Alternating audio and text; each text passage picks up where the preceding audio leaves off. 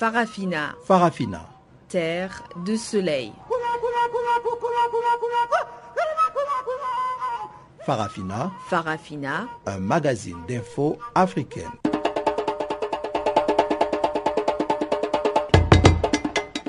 Présentation Pamela Kumba.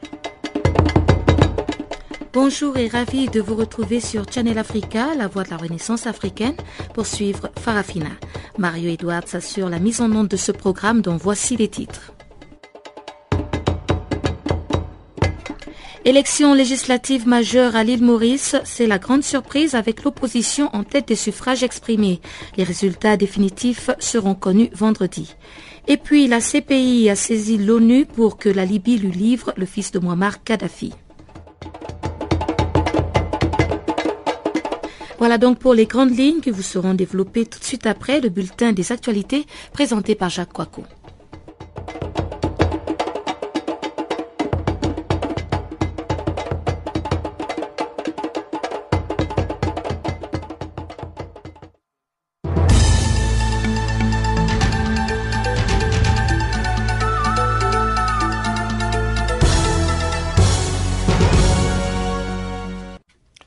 Bonjour, commençons par l'Afrique du Sud. Six hommes retrouvés, la tête écrasée, les mains liées. La police sud-africaine, pourtant habituée aux faits divers les plus sordides, était sous le choc jeudi après la découverte près du Cap des corps de six hommes, la tête écrasée par des blocs de béton et les mains liées. C'est le premier cas d'une telle nature, a constaté le porte-parole de la police Frédéric Van Beek, qui a lancé à la radio un appel au public pour aider à retrouver les tueurs. Ces gens ont été poignardés et lapidés à mort. C'est contenté de commenter le chef de la police de la province du Cap occidental, Arnaud Lamoire, à l'agence d'information radio Eyewitness News. Selon la police, les six hommes étaient âgés de 18 à 30 ans, mais aucun d'entre eux n'a été identifié dans l'immédiat. Il y avait des dalles au-dessus de leur tête. Je pouvais voir leur cerveau sortir. Leurs mains étaient liées dans le dos, raconté euh, a raconté au quotidien The Times le photographe Soli Lottering alors que la police a interdit l'accès au lieu du crime. La police n'a pas pu dire si les six hommes ont été tués sur les lieux ou si leurs corps ont été déposés dans la nature à proximité de Fontaine à la périphérie du Cap. Elle s'est refusée à toute spéculation sur le mobile de cette septuple exécution, mais la région du Cap est tristement célèbre pour ses sanglants affrontements entre gangs qui se partagent notamment le marché de la drogue. Mali, l'armée française annonce avoir tué Ahmed Tilemsi, ex-chef militaire du Moudjao. Les soldats français de l'opération Barkhane viennent de porter un coup dur à leurs ennemis djihadistes. L'armée française a annoncé jeudi 11 décembre avoir tué Ahmed Tilemsi, ex-chef militaire du mouvement pour l'unité et le djihad en Afrique de l'Ouest, en abrégé le Moudjao, dans une opération antiterroriste près de Gao, dans le nord du Mali. Selon le ministère de la Défense, une dizaine de terroristes ont aussi été neutralisés. Selon le colonel Gilles Jaron, porte-parole de l'armée française, l'opération a été menée dans la nuit de mercredi à jeudi à la suite d'un renseignement d'opportunité et en coordination avec les autorités maliennes. Une source gouvernementale française a elle plutôt précisé Hamed Tilemsi était une cible de haute valeur et qu'il était traqué depuis plusieurs jours. Hamed Tilemsi était l'un des principaux chefs djihadistes de la région. Leader du Moudjao, il avait fondé en août 2013 le groupe Al-Morabitoun avec Mokhtar Ben Mokhtar, dont il était l'un des proches collaborateurs. Arabe malien, il était originaire, comme son nom l'indique, de la région de Tilemsi, près de Gao. C'est dans cette zone basée plutôt c'est dans cette zone base arrière de Bel Mokhtar, pendant des années aujourd'hui bastion du Moudjao, que les deux hommes avaient noué les liens étroits. En Côte d'Ivoire, on parle du report effectif du congrès du parti de Laurent Gbagbo.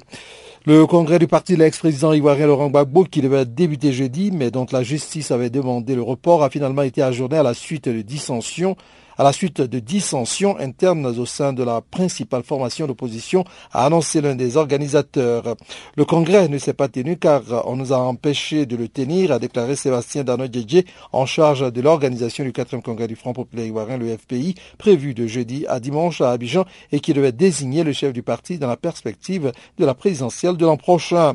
Des dizaines de policiers sans casque ni bouclier étaient postés jeudi devant le palais des sports de Trècheville, un quartier d'Abidjan où devait se tenir la manifestation Aucun militant ne s'est présenté dans la matinée aux abords de cette salle où 6 000 militants du FPI venus des quatre coins de la Côte d'Ivoire étaient attendus.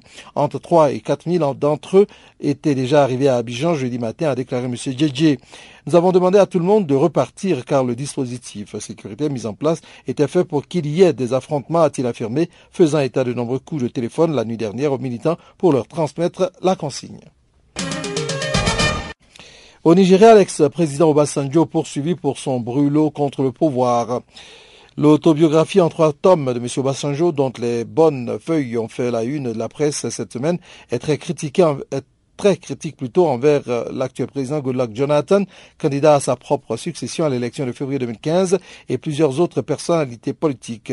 La juge Valentina Chi de la Haute Cour du territoire de la capitale fédérale a considéré mercredi que M. Bassanjo avait enfreint une décision de justice qui empêchait la publication du livre tant qu'une plainte visant son contenu n'avait pas encore été traitée. Tant que cette affaire n'a pas été jugée, aucune partie n'est autorisée à publier ou à commenter le contenu du livre, a déclaré la juge. M. Bassanjo doit démontrer pourquoi il ne devrait pas être puni pour le contenu de son livre et réparer ce qu'il a abusivement fait, a-t-elle poursuivi. M. Bassanjo et ses avocats ont 21 jours pour faire appel et d'ici là, les livres doivent être retirés de la circulation, a décidé la juge. L'avocat de M. Bassanjo, Rilwan Obanak, a déclaré que son client allait faire appel et faire valoir que le livre était sorti en novembre avant la plainte qui n'a été déposée qu'en décembre. Terminons par euh, la RDC. L'ONU prévient que le combat contre les rebelles ougandais sera long. On ne, peut pas gagner ce combat rapidement, a déclaré Martin Kobler, chef de la mission de l'ONU au Congo, la MONUSCO, lors d'une conférence de presse à Kinshasa. Ce sont des terroristes, ce sont des criminels. C'est un combat asymétrique qui est très très difficile à gérer, a ajouté M. Kobler. Depuis début octobre, plus de 250 civils, hommes, femmes et enfants, ont été tués essentiellement à l'arme blanche dans la ville et, et le territoire de Beni dans le nord de la province du Nord Kivu. Jusqu'ici, le gouvernement congolais et la MONUSCO, qui se sont révélés incapables d'empêcher ces tueries jamais revendiquées, en ont imputé la responsabilité aux rebelles ougandais musulmans des forces démocratiques alliées à l'abrégé ADF, présents dans l'est de la RDC depuis 1995. Pour l'heure, la priorité numéro un, c'est vraiment les ADF, a souligné Charles Bambara, porte-parole de la mission onusienne. Alors que la, alors que la population de est à 250 km au nord de Goma, la capitale du Nord Kivu, accuse les forces armées de la RDC, les FARDC et les casques bleus de passivité ou d'incompétence, M. Kobler a laissé entendre que l'armée, la MONUSCO et les habitants ne coopéraient pas suffisamment.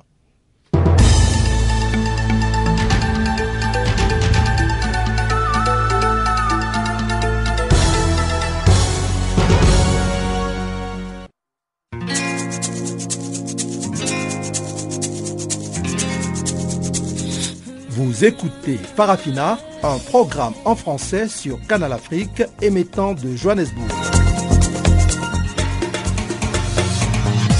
Pour vos réactions à nos émissions, écrivez-nous soit à l'adresse électronique suivante farafina.channelafrica en un seul ou envoyez-nous un SMS au numéro qui suit 00 27 833 81 56 59.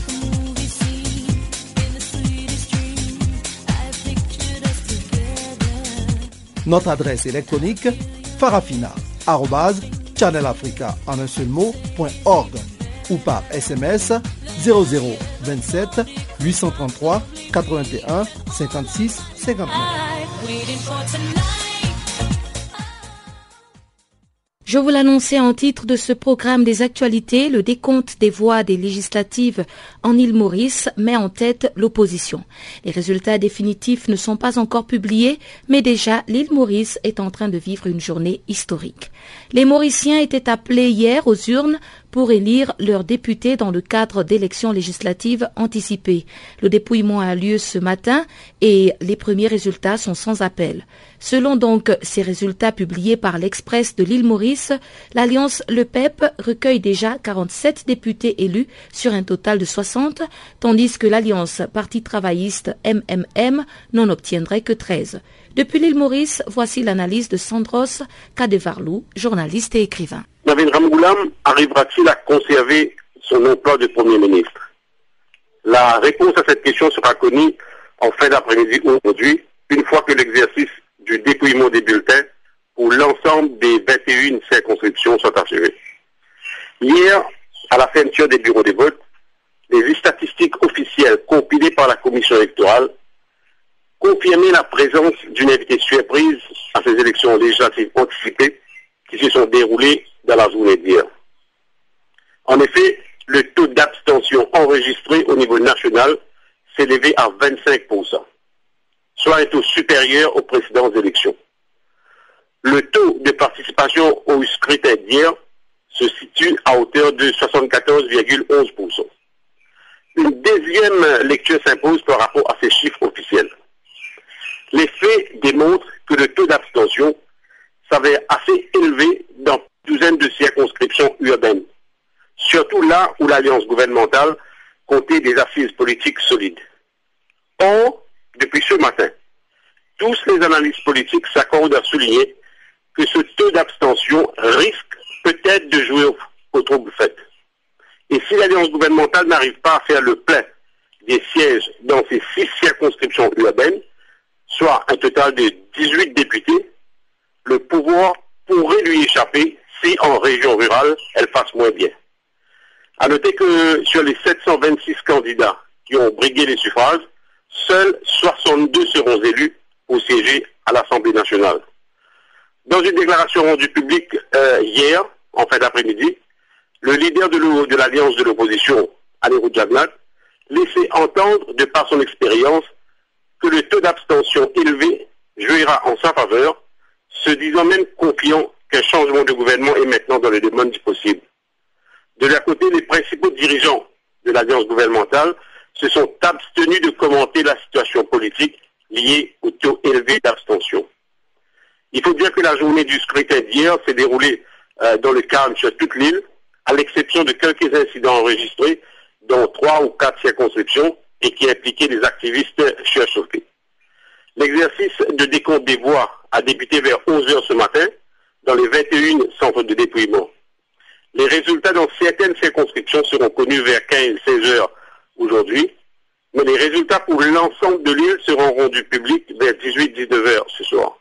Mais d'ici 20 heures, le pays saura si Navin Ramoulam sera gratifié d'un troisième mandat électoral ou si l'électorat lui signera sa feuille de route. Mais les résultats partiels dans certaines circonscriptions clés indiquent déjà qu'une victoire de l'opposition se dessine lentement et sûrement. Certains commentateurs allant même jusqu'à dire que l'île Maurice va vivre un tsunami politique a rappelé que les deux principaux partis qui s'affrontaient lors de ce scrutin anticipé étaient représentés par le Premier ministre Navin Rakumlam du Parti travailliste. Ce dernier a fait fusion avec son adversaire de toujours, son principal opposant, le mouvement militant mauricien dirigé par Paul Béranger. En face, l'alliance Le PEP opposait une coalition menée par l'ancien Premier ministre et président de la République, Sir Anéroud Jugnot. Le Parti travailliste a axé sa campagne sur un rééquilibrage des pouvoirs entre le président et le premier ministre afin de favoriser la démocratie. Pour cela, il aurait été nécessaire, une fois l'élection terminée, d'amender la Constitution grâce à un vote par au moins 75% des suffrages pour au sein du nouveau Parlement. Au vu des premiers résultats, on voit donc qu'il s'agit d'un véritable échec pour Navim Ragolam et Paul Béranger. Au dire de certains analystes, les Mauriciens n'auraient pas apprécié de voir que ces deux personnalités que tout opposait s'alliaient tout d'un coup dans la seule ambition de se partager le pouvoir. La présidence de la République, Anavim Ragoumlam, et celui du Premier ministre, Paul Béranger. Africa, oh, yeah. Africa, Africa, Africa, Africa, Africa. Eh. Je m'appelle Salif Keita. Vous écoutez Channel Africa la voix de la Renaissance africaine. Au Bénin, plusieurs milliers de citoyens ont répondu présents ce jeudi à l'appel à manifester de l'opposition. Les opposants réclament l'organisation d'élections municipales et communales, initialement prévues en 2013 et repoussées s'inédier. À ce jour, aucune nouvelle date n'a été communiquée, mais le pouvoir en place dit que le scrutin sera possible début 2015. Herman Wadimou, journaliste au Bénin, nous en dit plus. La marche a été organisée par la plateforme politique et sociale qui regroupe les acteurs politiques de l'opposition de la Mouros et de la société civile. Aujourd'hui, ils avaient à leur côté aussi le PRD, qui est la principale force de l'opposition aujourd'hui euh, au Bénin. Quel était le message véhiculé par cette euh, plateforme? Bon, aujourd'hui, le, le message essentiellement, c'est que ils exigent l'organisation des élections, c'est que et l'ouverture d'un dialogue politique inclusif.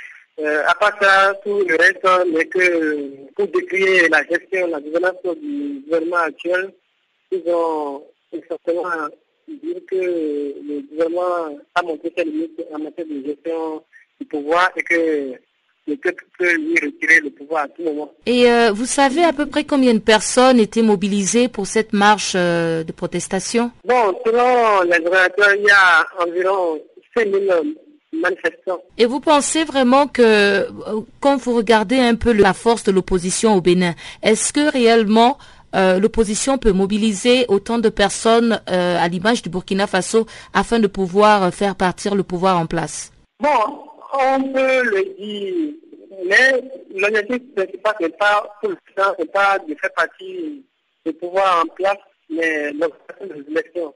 C'est quand le gouvernement n'aurait pas pu satisfaire à cette demande que ça peut conduire à cette extrémité.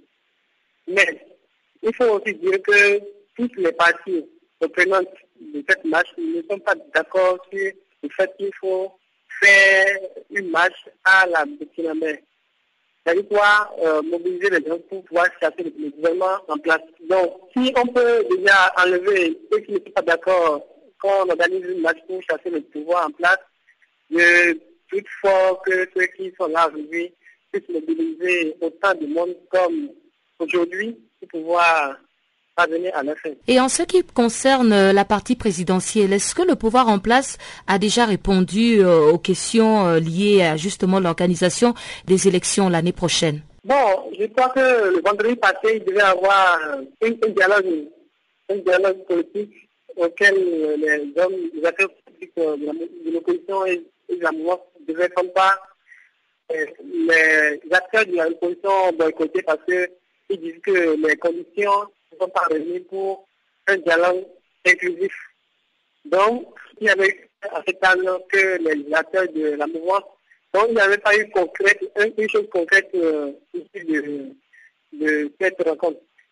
Je crois qu'aujourd'hui, va certainement le leçon de la marche qui a eu lieu aujourd'hui, parce qu'aujourd'hui, lui-même euh, a pris son hélicoptère, a survolé un peu euh, les lieux où la marche se déroulait, a vu un peu l'affluence, la, la foule qu'il y avait dans la rue. Et finalement, nous avons tardé à trouver le, le, cadre nécessaire pour pouvoir faire parler euh, toute la classe politique. Mais quels sont les, les points qui bloquent euh, l'organisation des élections au Bénin? Oui, l'organisation de l'élection aujourd'hui est conditionnée à l'établissement de la liste électorale permanente automatisée appelée l'EPI. Mais aujourd'hui, la correction de cette LEPI pose véritablement un problème parce que récemment, l'affichage et l'enregistrement complémentaire qui devait durer, euh, durer 10 jours a duré plutôt 30 jours parce qu'il y avait une mauvaise réaction. Les gens, les gens allaient, ne voyaient pas leur nom, les matériels déployés pour pouvoir euh, prendre les empreintes biométriques euh, des citoyens étaient défaillants. Les gens faisaient des jours sans pouvoir se faire enregistrer. Ce qui a fait que euh, même après 30 jours, euh, le taux d'exécution est autour de 50-60%, ce qui, ma foi, n'est pas expressif d'une liste fiable acceptée de tout le monde. Or, la Cour constitutionnelle a sorti une décision selon laquelle sans cette liste électorale, pas d'élection au Bénin. Donc, tous les acteurs attendent cette liste électorale. Nous allons pour mi-janvier. Attendons de voir si le nouveau Bénin sera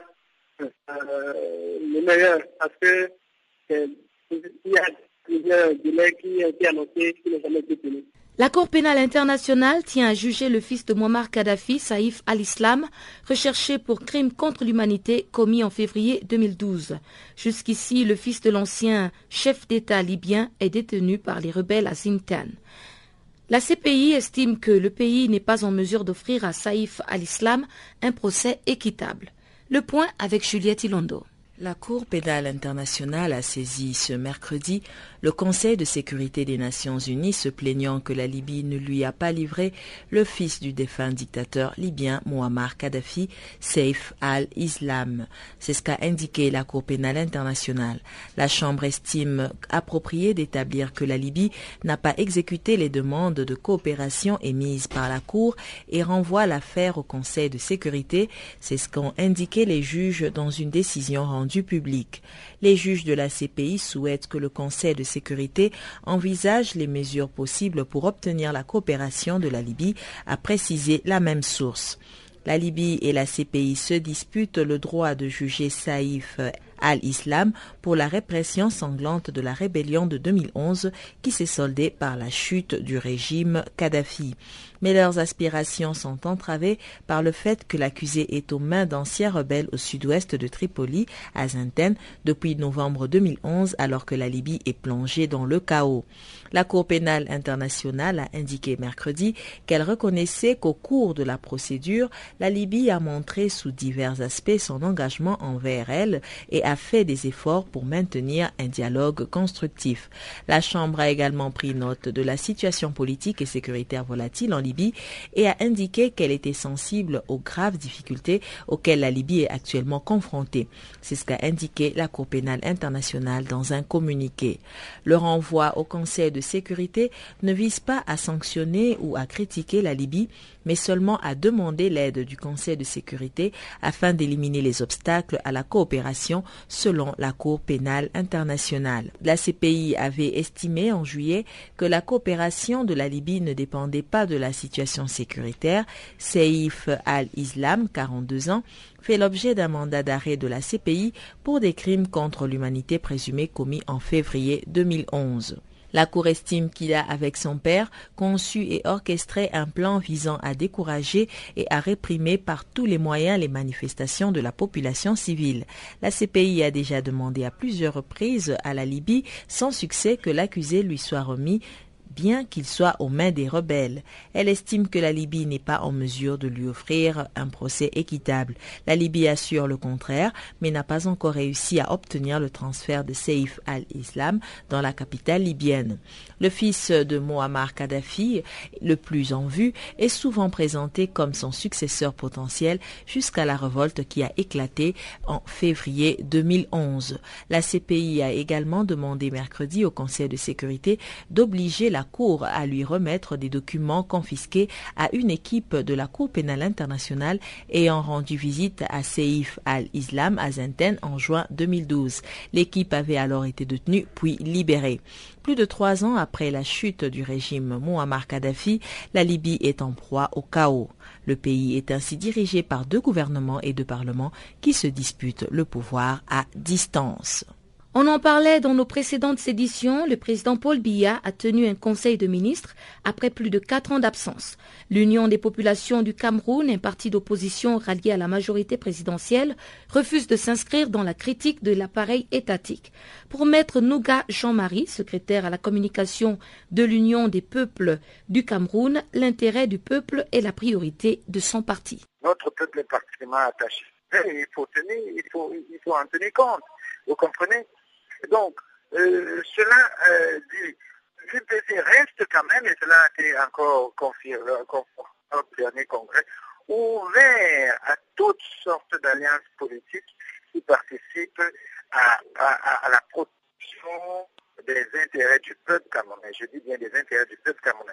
C'est pour ça que l'UPC n'a pas peur d'être relativement fragile pour donner des opinions qui ne seront à relayer par les médias internationaux, parce que nous ne sommes pas des internationalistes.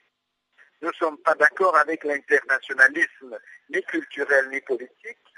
Euh, et nous, avons des opinions qui ne sont pas toujours en phase avec les extrémismes, y compris les extrémismes politiques camerounais. Mais cela ne nous rattache pas à une quelconque majorité présidentielle pour dire politiquement, dans un réel examen de sciences politiques, on ne peut pas aujourd'hui euh, établir l'existence. Mais il est aussi clair que nous sommes loin des positions de certains partis politiques de de l'opposition. Nous sommes également loin des positions des partis qui gouvernent aujourd'hui au Cameroun. L'UPC aujourd'hui pourrait être une sorte de centre euh, patriotique, de centre nationaliste même, hein, peut-être pas nationaliste, plus patriotique que nationaliste quand même, mais qui n'est pas nécessairement opposé à des alliances, qui n'est pas non plus nécessairement attaché à la conquête ou à la quête euh, d'une alliance de nature euh, pour à, être compensée par une un poste ministériel ou un accès au gouvernement. Les autorités ivoiriennes devraient privilégier la justice pour bâtir une nation paisible dans le futur. C'est ce que pense la FIDH, la Fédération internationale des droits de l'homme. Pour Florent Gilles du bureau Afrique de la FIDH, les procès ne visent que les partisans de l'ancien président Bagbo et ne traitent pas de violation des droits de l'homme. Suivons donc Florent Gilles du bureau Afrique de la FIDH. On leur demande euh, de choisir entre euh, la justice et l'impunité dans la mesure où euh, les procédures judiciaires euh, visant la crise post-électorale ont euh, trop faiblement avancé depuis trois ans que ces procédures judiciaires ont été ouvertes. Elles sont à la fois déséquilibrées, puisque au jour d'aujourd'hui, ces procédures judiciaires visent pratiquement exclusivement des, des, des pro-Bagbo, et euh, les procédures, la seule procédure judiciaire qui euh, est susceptible de viser l'autre camp, donc les pro-Ouattara, les FRCI, le seul euh, inculpé et la seule personne incarcérée demeure un, un, un, milicien et aucun des hauts responsables que nous pensons être impliqués dans la commission de grave violation des droits humains n'a été à ce jour inquiété. Donc d'abord ce déséquilibre des procédures judiciaires. Deuxièmement, euh, ce que nous demandons aux autorités ivoiriennes, c'est euh, évidemment de prendre à bras le corps cette, euh, cette lutte contre l'impunité, cette action de justice, afin de contribuer plus efficacement à une réconciliation nationale qui, malgré l'audition de 65 000 victimes en Côte d'Ivoire, n'a en fait pas réellement progressé. les sont aujourd'hui toujours euh, largement euh, opposés face à face. Et euh, cette histoire commune que cette réconciliation nationale aurait, auquel cette réconciliation nationale aurait dû aboutir, n'a malheureusement pas encore eu lieu. Donc il est temps aujourd'hui de faire la vérité et de faire la justice afin de contribuer à ce processus de réconciliation nationale tant attendu par les Ivoiriens et les Ivoiriennes. Est-ce que vous pensez que tant que euh, M. Ouattara sera au pouvoir, il y aura une petite possibilité que ceux qui sont justement pro-Ouattara soient emmenés devant la justice? Oui, euh, nous sommes optimistes. Le président Ouattara s'est engagé euh, plusieurs fois publiquement à faire de la lutte contre l'impunité une de ses priorités. Il l'a réaffirmé plusieurs fois et nous considérons que quel que soit le pouvoir qui soit à Abidjan, cet impératif de justice euh, doit demeurer une priorité des autorités ivoiriennes afin de garantir une paix apaisée et euh, briser le cycle de l'impunité et le cycle de la violence. Et nous savons qu'on nous dit souvent qu'il n'y a pas de justice sans paix, mais est-ce que vous pensez que dans le contexte ivoirien cela s'applique également? Oui, il ne peut pas y avoir de paix sans justice surtout. Euh, et c'est ça cette cet euh, impératif de justice que l'on évoque, c'est que euh, il sera difficile d'arriver à une paix durable si euh, les auteurs des crimes les plus graves qui ont été commis pendant la crise post-électorale sont en liberté aux yeux et au su de tous parmi leurs propres victimes. donc il ne peut pas y avoir de paix sans justice, mais il ne peut pas non plus évidemment y avoir de justice sans paix. Et en ce qui concerne les pro-Bagbo qui sont euh, emmenés et traduits en justice, est-ce que vous pensez qu'il s'agit plus d'un règlement de compte ou ces personnes se sont vraiment rendues coupables des crimes dont on leur reproche nos enquêtes ont démontré qu'effectivement un certain nombre de pro-Bagbo se sont rendus euh, responsables de crimes euh, parmi les plus graves. Ce que nous demandons à leur égard, c'est un jugement équitable, des dossiers bien construits et qui nous permettent d'éviter effectivement euh, une justice euh, à caractère politique. Mais malheureusement, dans la crise post-électorale, les deux camps ont commis des crimes, et parmi des crimes les plus graves, des crimes internationaux, raison pour laquelle la Cour pénale internationale enquête sur cette situation et devrait, elle aussi, à l'image du gouvernement ivoirien, procéder à des enquêtes approfondies sur les responsabilités des forces républicaines de Côte d'Ivoire euh, quand ils étaient en opération, notamment, euh, je pense notamment à l'ouest du pays euh, et à la prise de la ville de Djouekoué en mars 2011. Merci pour cette opportunité. Je voulais vous faire savoir que j'ai récemment appris que je suis séropositive. Maintenant que je connais mon statut sérologique, je peux me protéger? Et protéger ceux que j'aime. Imaginez un monde qui encourage les gens à parler du VIH-Sida afin que nous puissions combattre tous ensemble avec succès. Il a le VIH. Moi, je suis pas l'employé, hein. C'est votre faute. Il est maudit. Un monde où tout le monde comprend que la stigmatisation est l'un des facteurs conduisant à la propagation du VIH et où il n'y a aucune honte à connaître son statut sérologique. Imaginez la possibilité d'une génération sans VIH. Ça commence avec vous. En savoir plus, consultez le www.itbeginswithyou.org. Et nous entamons le deuxième segment de ce programme des actualités en français avec le bulletin économique présenté par Julie Ilondo.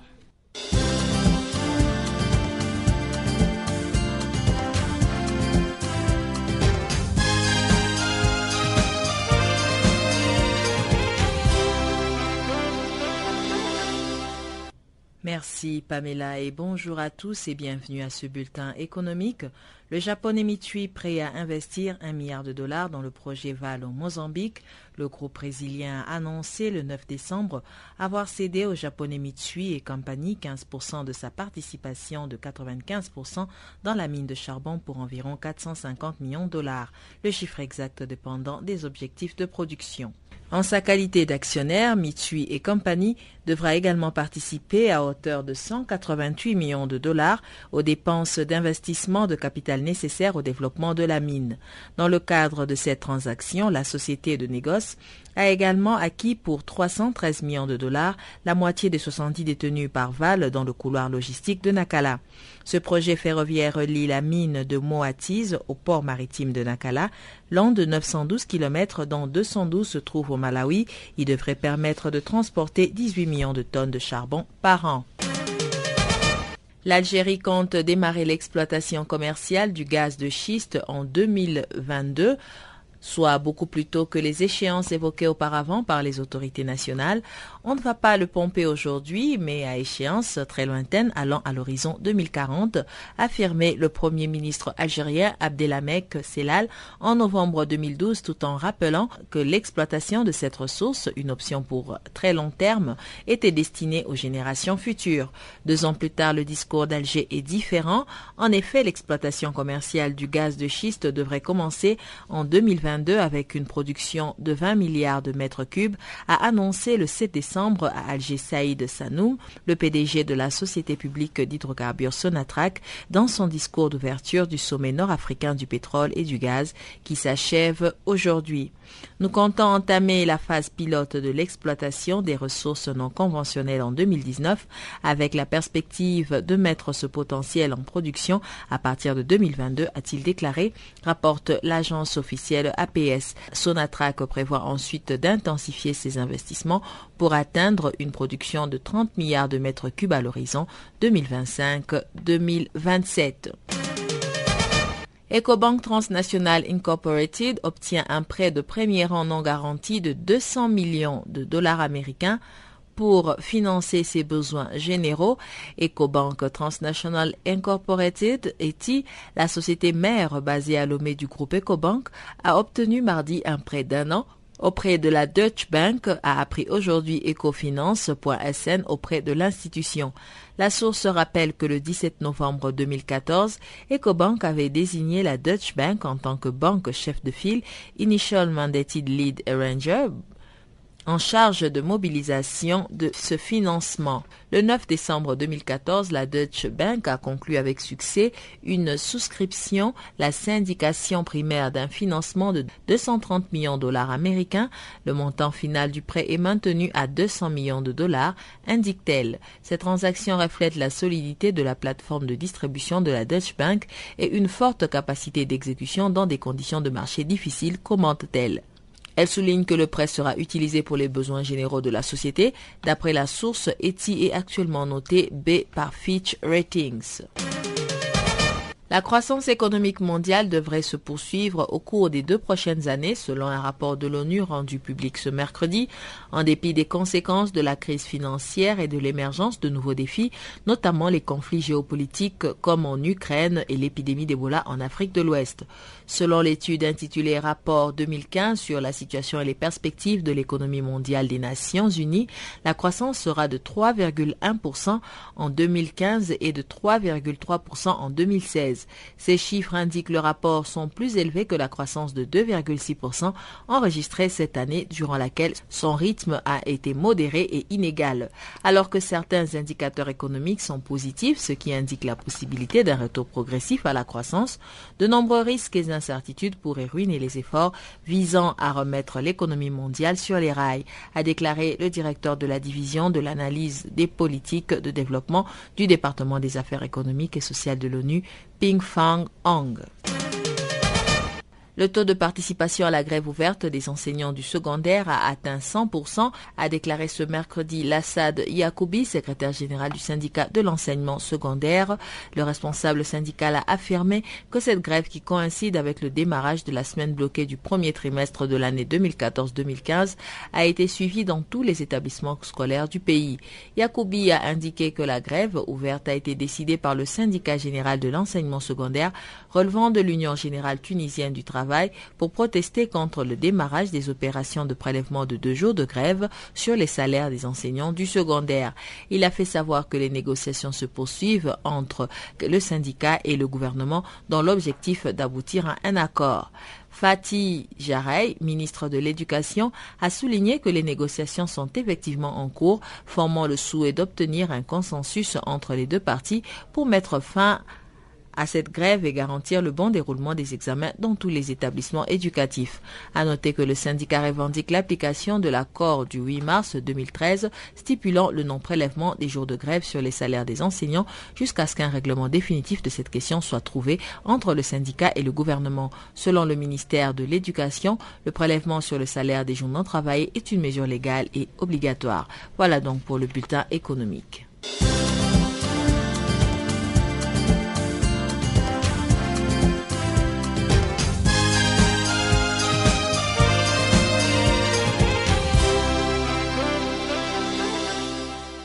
Mercredi du Forum sino-africain à Johannesburg, la capitale économique sud-africaine. Il s'agissait pour les hauts fonctionnaires de la Chine et de l'Afrique de passer en revue les activités du forum. Maliki Mohamed, directeur général des affaires étrangères et de la coopération du Maroc, était à la tête d'une importante délégation. Il a fait le bilan des quatre dernières années de ce forum sino-africain. Écoutons-le au micro de Fazila Daol. C'est un forum qui a été lancé en 2000 et le Maroc en est un membre fondateur. En fait, elle a été euh, instituée plus ou moins pour couronner l'amitié qui existe entre la Chine et puis les pays africains, parce que ce sont déjà des pays du Sud. Ils ont beaucoup d'affinités, puis les, pays africains comptent beaucoup sur la Chine en tant qu'au membre du Conseil de sécurité, il y a beaucoup d'intérêts de part et d'autre. Ça a été lancé, mais au fur des années, il a grandi, il a pris de l'importance et la même mûri. Et puis on se trouve maintenant avec un forum qui répond largement aux aspirations aussi bien de la Chine que des pays africains. Nous sommes généralement contents de l'évolution de ce forum euh, parce que les priorités africaines avec la Chine euh, sont bien déterminées et à la fois la Chine a montré une très grande disposition à apporter aussi bien son assistance que son expertise dans beaucoup de domaines. Quand vous parlez de priorité, euh, monsieur le directeur général, de quelle priorité vous parlez exactement? En fait, les priorités de développement de l'Afrique, soit dans le cadre des, euh, MDGs, que vous connaissez tous, ce qui concerne la santé, la sécurité alimentaire et éventuellement le volet sanitaire, l'infrastructure, l'eau potable, l'électrification, c'est des, des, volets sur lesquels les Nations Unies se sont fixés un objectif euh, à l'horizon 2015. Il y a beaucoup de partenaires de développement, y compris la Chine, qui ont contribué largement à arriver à atteindre ces objectifs.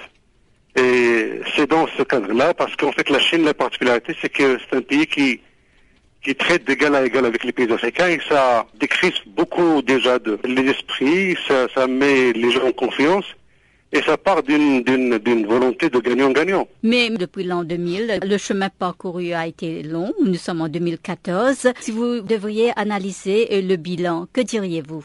C'est un bilan qui est positif, qui s'est fixé à un certain niveau de, de, coopération. Et également, la Chine a mis un grand paquet à la disposition de l'Afrique pour l'aider à se développer.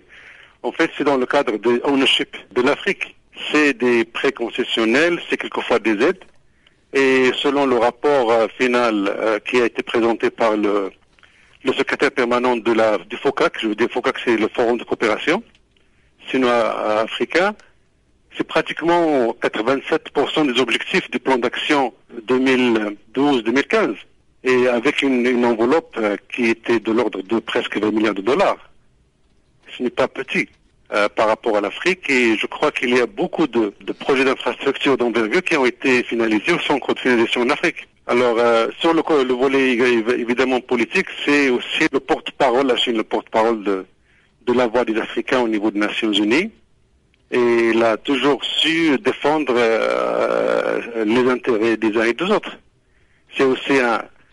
Elle est basée sur le, le partenariat de gagnant-gagnant, comme je dis. Hein. Alors, elle Bien sûr, il y a beaucoup d'intérêts chinois en Afrique, mais aussi l'Afrique a besoin de la Chine. Il y a beaucoup d'intérêts, et fort bien que ce soit des intérêts de, de, de, de, pays qui se croient des pays du Sud, qui sont des, également dans le cadre du 77 euh, plus la Chine. C'est beaucoup d'atouts politiques qui font que l'évolution normale de cette coopération est renforcée par ce sentiment de, de meilleure compréhension au niveau politique. Et d'après vous, euh, l'Afrique peut tirer profit de cette coopération?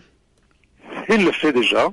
Il le fait déjà parce que l'Afrique aussi a vu une évolution très très positive ces dernières années. Et puis, je profite pour peut-être féliciter également l'Afrique du Sud pour l'évolution qu'a connue euh, ce pays fabuleux, avec une de grandes potentialités, mais qui tire vers le haut beaucoup d'autres pays. Et pour juste l'histoire, je pourrais dire que l'Afrique du Sud est le premier investisseur africain en Afrique. Et le Maroc est le deuxième investisseur en Afrique. Nous sommes les premiers investisseurs africains dans l'Afrique de l'Ouest. Et la Chine est le premier investisseur. En fait, nous avons tous, en quelque sorte, une certaine responsabilité dans l'application des termes de, coopération dans le cadre du Forum Chine-Afrique, mais aussi nous pouvons faire ensemble beaucoup de choses pour l'Afrique, même entre nous. Et peut-être qu'il va falloir euh, creuser davantage sur les moyens qui nous permettent d'y arriver, d'y parvenir. En République démocratique du Congo, de nombreux soldats vivent désormais avec un handicap physique à cause des récents conflits. Cette situation affecte grandement les ménages et plus particulièrement les mères de famille. Une délégation du programme de stabilisation et de reconstruction des zones sorties des conflits à l'est de la République démocratique du Congo s'est rendu au siège des Nations Unies à New York pour plaider leur cause. Les détails avec Alain Kachindi Assoumani, coordonnateur national de ce programme. Pour la journée internationale des personnes vivant avec handicap, je suis venu avec plaidoyer des femmes et des militaires devenus handicapés à cause des guerres et conflits armés. Ces mamans-là, vous savez, ils sont devenus pratiquement responsables de famille. Alors, dans ces conditions, il faut un appui. Ça peut être l'appui moral, ça peut être l'appui matériel, tout comme ça peut être l'appui financier. Ces femmes, combien sont-elles? Où sont-elles situées principalement dans votre pays, la République démocratique du Congo? Selon les statistiques, j'ai trouvé quelque chose comme 1040 euh, femmes dont les maris sont devenus handicapés physiques à cause de la guerre. Des maris qui sont des ex-anciens militaires de l'armée congolaise. Alors, euh, ces guerres euh, se, déroulent dans quelle partie de votre pays? Et, et pourquoi ces guerres? les, guerres jadis s'est déroulées parce que maintenant c'est terminé se sont déroulées dans le nord Kivu et le sud Kivu. Il y a aussi d'autres parties qui subissent les mêmes affres, notamment le nord Katanga et l'Ituri. C'est les guerres qui opposent votre armée à quelle autre armée? Non, c'est contre les rebelles, ainsi que d'autres groupes armés étrangers qui sont à l'intérieur. Ah, à l'intérieur de votre pays vous avez des noms de ces groupes armés ou... Oui, il y a les ADF Nalou, il y a des ex-Interahamwe, les FDLR. Les FDLR sont du Rwanda, oui. ainsi que les anciens Interahamwe. Vous avez parlé de ADF Nalou ADF Nalou, c'est de l'Ouganda. Alors, revenons maintenant sur la situation des personnes handicapées dans votre pays. Quelle aide apportez-vous à ces militaires qui sont, qui sont devenus handicapés à cause de la guerre dans votre pays à travers votre, votre bureau du STAREC? Nous avons un programme qui s'appelle DDR, désarmement, démobilisation et réinsertion. Normalement, ça, c'était pour les rebelles. Euh, maintenant, pour nos militaires, il y a aussi la réinsertion sociale. Qu'est-ce que vous leur, vous leur apportez comme aide? Il y a d'abord le ministère des Affaires sociales qui s'occupe d'eux et il y a aussi le programme DDR qui s'occupe d'eux. Expliquez-moi un peu comment vous organisez ce DDR en question avec le STAREC. Ces militaires euh, qui sont handicapés maintenant, qu'est-ce qu'ils font? Est-ce qu'il y y, a un processus dans lequel ils passent nécessairement pour recevoir l'aide que vous leur apportez? Non, il y a le ministère de la Défense nationale qui s'occupe de leurs problèmes. Et dès qu'ils euh, sont démobilisés, euh, le STAREC prend ses dispositions pour aussi s'occuper des personnes démobilisées. Est-ce que vous avez un exemple concret d'une quelconque aide que vous leur apportez concrètement à ces, personnes-là? Il y a d'abord euh, la, réinsertion à la vie professionnelle par euh, l'appui au centre de formation professionnelle. Il y a aussi l'agriculture. Alors, euh, vous êtes maintenant à New York, vous êtes venu avec donc un message de plaidoyer pour les femmes des militaires devenues handicapées à cause de la guerre. Alors, Qu'est-ce que vous êtes venu demander aux Nations Unies? À la communauté internationale, nous demandons deux choses. Première chose, c'est ce programme-là de, technologie en rapport avec les handicapés, comment son approche peut être rééditée en, en République démocratique du Congo. Et des deux, c'est le plaidoyer de ces femmes-là, des militaires qui sont devenus handicapés à cause des guerres. Cette jeune fille-là, j'ai peur de danser avec elle. Hein. Fais pas le camp quand même. T'attraperas tout de même pas le VIH en dansant avec une meuf. Imaginez un monde où les gens se basent sur du concret et non sur des croyances et où les malades ne sont pas rejetés par crainte mais entourés d'amour. Il a le VIH. Moi je suis pas l'employé, hein. C'est votre faute. Il est maudit. Un monde où tout le monde comprend que la stigmatisation est l'un des facteurs conduisant à la propagation du VIH et où il n'y a aucune honte à connaître son statut sérologique. Imaginez la possibilité d'une génération sans VIH, ça commence avec vous. En savoir plus, consultez le www.itbeginswithyou.org. Chers auditeurs, place maintenant encore une fois Jacques Kouakou, mais cette fois-ci, c'est pour le bulletin des sports.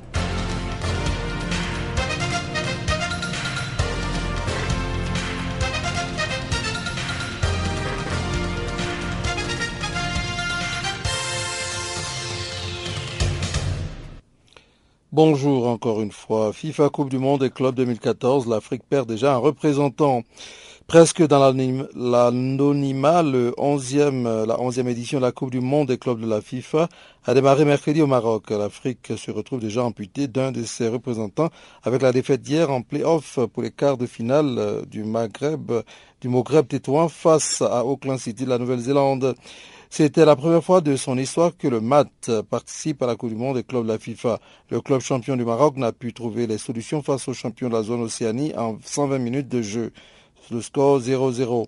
Dans les tirs au but 3-4, le Maghreb Tétouan fait preuve de maladresse, tout le contraire d'Auckland qui valide son ticket pour les quarts de finale. C'était une rencontre très équilibrée. Malheureusement, nous n'avons pas pu en contrôler le déroulement comme nous l'espérions et ainsi dominer notre adversaire. Nous n'avons pas eu beaucoup d'occasions. Nous sommes éliminés, mais malgré cette défaite, je reste fier de mon équipe et de ce qu'elle a montré. Nos jeunes joueurs, notamment, ressortiront grandis de ce match et pourront se servir de l'expérience emmagasinée pour progresser encore, a confié en fin de rencontre Abdelaziz Entraîneur du Moghreb Tétouan. Le Moghreb est d'ores et déjà éliminé de la compétition, tandis qu'Auckland affrontera le 16 décembre prochain les Algériens de l'entente Sétif en quart de finale. Parlons à présent de la Ligue des Champions. Une première pour John Obi Mikel. Le Nigeria John Obi Mikel a pleinement participé au, large succès de Chelsea face au Sporting Lisbonne en marquant son premier but dans la compétition. De son côté, le Camerounais Vincent Boubacar, avec son, son, égalisation en fin de match, a permis à Porto de terminer cette première phase sans la moindre défaite du groupe E, Bayern Munich CSK Moscou 3 à 0, eh bien le CSK de Seydou Doumbia et d'Ahmed Moussa devait impérativement s'imposer pour garder une petite chance de qualification. Mais ni l'Ivoirien ni le Nigérien, associés pourtant en attaque, n'ont réussi à se montrer décisifs sur le terrain des champions d'Allemagne qui ont largement dominé l'équipe russe. AS-Rome, Manchester City, score 0-2. Yaya Touré, suspendu, n'aura pas participé à l'exploit de Manchester City, bien mal en point durant cette première phase avant d'arracher sa qualification sur la pelouse romaine. L'Ivoirien n'a donc pas pu consoler son partenaire en sélection, Gervino, auteur d'une tête dangereuse juste avant le deuxième but adverse. Titulaire en attaque, tout comme le Malien Seydou Keita. Mais les deux joueurs de l'AS-Rome, incapables de tromper le portier anglais, disputeront le prochain tour de la Ligue Europa. Groupe F, Ajax Amsterdam, Apoel Nicosie 4-0. Direction de la Ligue Europa pour le Sud-Africain Toulani Serrero, titulaire dans le milieu de terrain de l'Ajax. Même s'il n'a pas marqué, Serrero, très actif, a pleinement participé au festival néerlandais. FC Barcelone PSG 3-1. Aucun joueur africain ne participait à cette rencontre. Groupe G, Maribor Schalke 0-4-0-1. Après son triplé ce week-end en championnat, le Camerounais Eric Choupo-Moting n'a pas connu la même réussite mercredi soir et a touché très peu de ballons. Du côté de Maribor, le Sénégalais Willen n'a pas quitté le banc de touche. Chelsea Sporting Portugal 3-1. On attendait Didier Drogba. Finalement, José Mourinho a laissé l'Ivoirien sur le banc durant toute la rencontre. Mais comme nous le disions, mais cette décision n'a pas troublé John Obi Mikel à la réception d'une tête de l'un de ses partenaires pour pousser le ballon au fond défilé et marqué à la 56e le troisième but de Chelsea. La première réalisation du Nigérien en Coupe d'Europe cette saison. En face, Islam Slimani a eu une belle occasion pour récoller à 3 à 2, mais l'Algérien devra se contenter de la Ligue Europa. Groupe H, Athletic Bilbao battait Borisov 2-0. Aucun joueur africain ne participait à cette rencontre. FC Porto, Shakhtar Donetsk, score 1-1. Et de 2 pour le Camerounais Vincent Boubacar, l'ancien joueur de Lorient, arrivé cet été à Porto, a marqué son deuxième but en Ligue des Champions grâce à une belle frappe du pied droit à 25 mètres du but adverse à la 87e minute. Une réalisation qui permet à Porto d'égaliser et de terminer cette première phase sans la moindre défaite en six rencontres. Parlons des clubs champions, nous sommes en basket ici. Interclub encore champion d'Afrique. Interclub a conservé son titre de la Coupe d'Afrique des clubs champions de basket féminin FIBA Afrique. Dans le siège d'Italie, Lucas, Interclub a battu en finale le primero de agosto 74-75 dimanche dernier. Champion d'Angola en titre, le primero amené par Leye Dongue, MVP du tournoi, a longtemps fait douter Interclub avant de céder dans le, Money Time. À la traîne de 11 points au terme du premier quart, 21-10, Interlude revient à 4 longueurs de la pause son adversaire à la pause, 33 29, encore mené de 8 points à l'entame du dernier quart, 56-46. Interclub arrachage, arrache l'égalité à 4 minutes de la fin de cette finale par 59 partout. Le trophée va glisser des mains du primero après la sortie de, sa meneuse Fineza Eusebio pour 5 fautes personnelles. Holm Sekwai intercepte deux précieux ballons avant qu'Italie Lucas ne scelle l'issue de la rencontre sur la ligne des lanceurs. L'Interclub s'impose 74-75 et remporte sa quatrième Coupe d'Afrique des clubs champions de basket féminin après 2010, 2011 et 2013, ce qui en fait le club le plus titré du tournoi. Terminons par cette dernière information. Que vient faire Emmanuel Adebayor à Lomé C'est sans Emmanuel Adebayor que Tottenham dispute ce jeudi la dernière journée de la phase de groupe d'Europa League. L'attaquant togolais s'est remis de sa grippe mais ne figure pas dans le groupe des Spurs face à Besiktas. Selon les informations du club, Adebayor a été autorisé à quitter le club pour deux jours afin de régler un problème personnel. Euh, la nature du problème n'a pas été révélée, mais selon nos informations, cette permission sera liée aux différends qui opposent Adebayor à des membres de sa famille.